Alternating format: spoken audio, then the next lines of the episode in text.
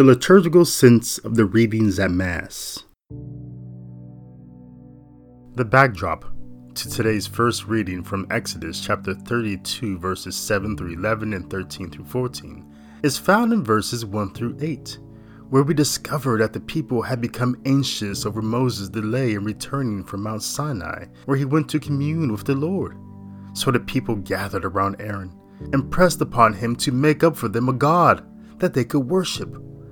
Now, carefully notice what Aaron has the people do here. He tells them to bring him all of their gold jewelry, their rings and earrings, and after they do, Aaron makes out of them a molten golden calf and tells them, seemingly with a dose of sarcasm, These are your gods, O Israel, who brought you out of the land of Egypt. He then made them an altar and proclaimed a feast day, and giving the people what they wanted turning their prized possessions into their God, was an exercise in mockery by Aaron, as he would confess later to Moses, saying, Let not the anger of my Lord burn hot. You know the people, they are set on evil. Verse 23 God delivered this people out of bondage from their enemies, preserved their lives in the desert, and was leading them to the promised land but how quickly God noticed how they had become depraved and turned aside from the way I had pointed out to them, making for themselves a molten calf and worshiping it. It is true. God is always making himself present to us despite the fact that we are always getting lost in the allure of the world. This is the narrative throughout the scriptures, from Eve to Cain to the apostles. This is the story of our own lives as well. It is also the common theme of the readings at Mass today and the cycle of human inclination that the liturgy of the memorial sacrifice intends to deliver us from. In today's second reading from 1 Timothy chapter 1 verses 12 through 17, St. Paul rejoices in knowing that despite the fact that he was a blasphemer, a persecutor of Christians, and an arrogant man, God showed him mercy. Paul had become lost in the world, and it was in the cave of his dark wanderings when God became present to him and gave him the grace to have faith in the Lord Jesus Christ, who Paul says came into the world to save sinners. Of these, I am the foremost. Then in a gospel reading from Luke chapter 15 verses 1 through 32, Jesus offers three parables to illustrate how far God will go to become present to those who have become lost. God reaches deep into the desert of our wounds to let us know that he loves us. God is the good shepherd, Jesus says, who leaves 99 sheep in the desert to go after the one that was lost, and on his shoulders carries it back home to the flock. Like this lost sheep, Jesus said, there will be more joy in heaven over one sinner who repents than over 99 righteous people who have no need of repentance. Jesus then teaches that God is like a poor woman who has only 10 coins, but one of them she has lost. She searches carefully for it and rejoices when it is found. Jesus says, In just the same way, I tell you, there will be rejoicing among the angels of God over one sinner who repents. Then there's the story of the lost son who returned home. He had a great speech prepared for his father, but at first sight the father ran to him, embraced, and kissed him. Even when the son does get a chance to say some of what he wanted Father, I have sinned against heaven and against you. I no longer deserve to be called your son.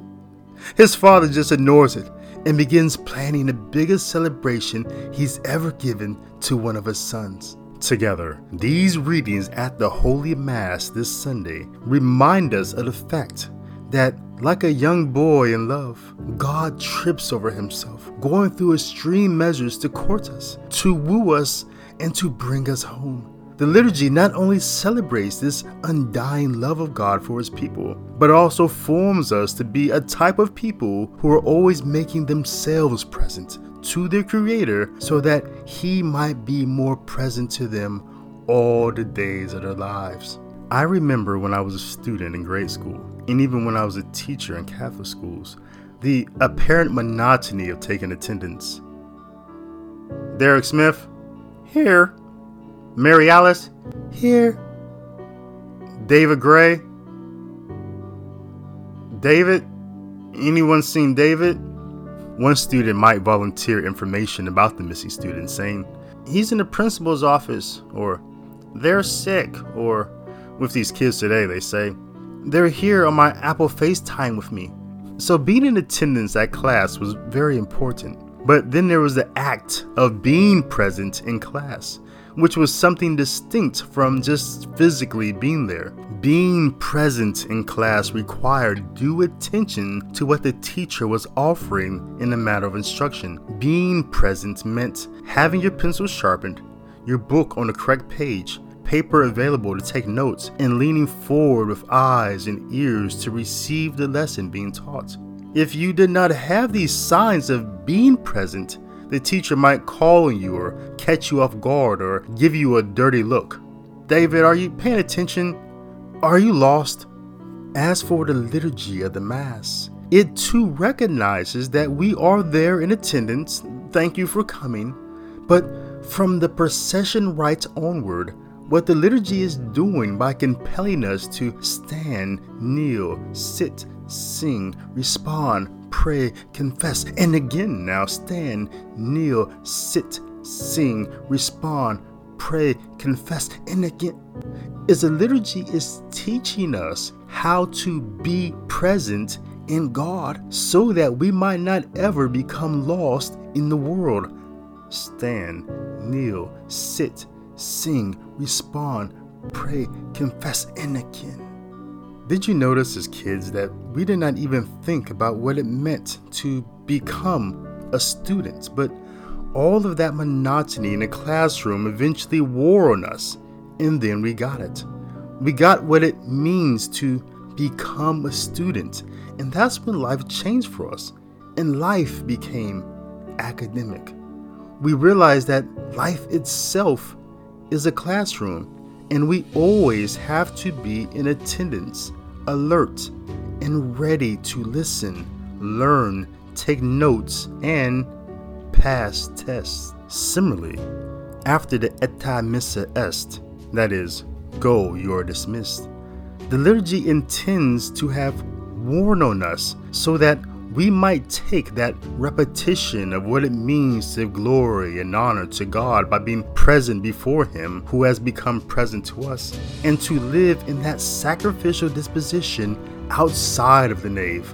Just as we eventually become a student outside of the classroom, the liturgy is forming us to be a Eucharistic people outside of the church sanctuary. What the liturgy is calling us to do physically during the Mass, that is, stand, kneel, sit, sing, respond, pray, and confess. It is also intending for those actions to become who we are in our heart. The heart that lovingly stands at attention to the Word of God, kneels in reverence, sits and listens at the feet of Christ, sings songs of rejoicing, prays unceasingly, and repentantly confesses its sins after the ite missa est belongs to a person who truly lives the liturgy of the memorial sacrifice in their daily life. And that heart belongs to a person who will never become lost in the world. This is just one way how the readings at Mass this Sunday connect to the liturgy and how the liturgy is forming us how to live our lives in the world.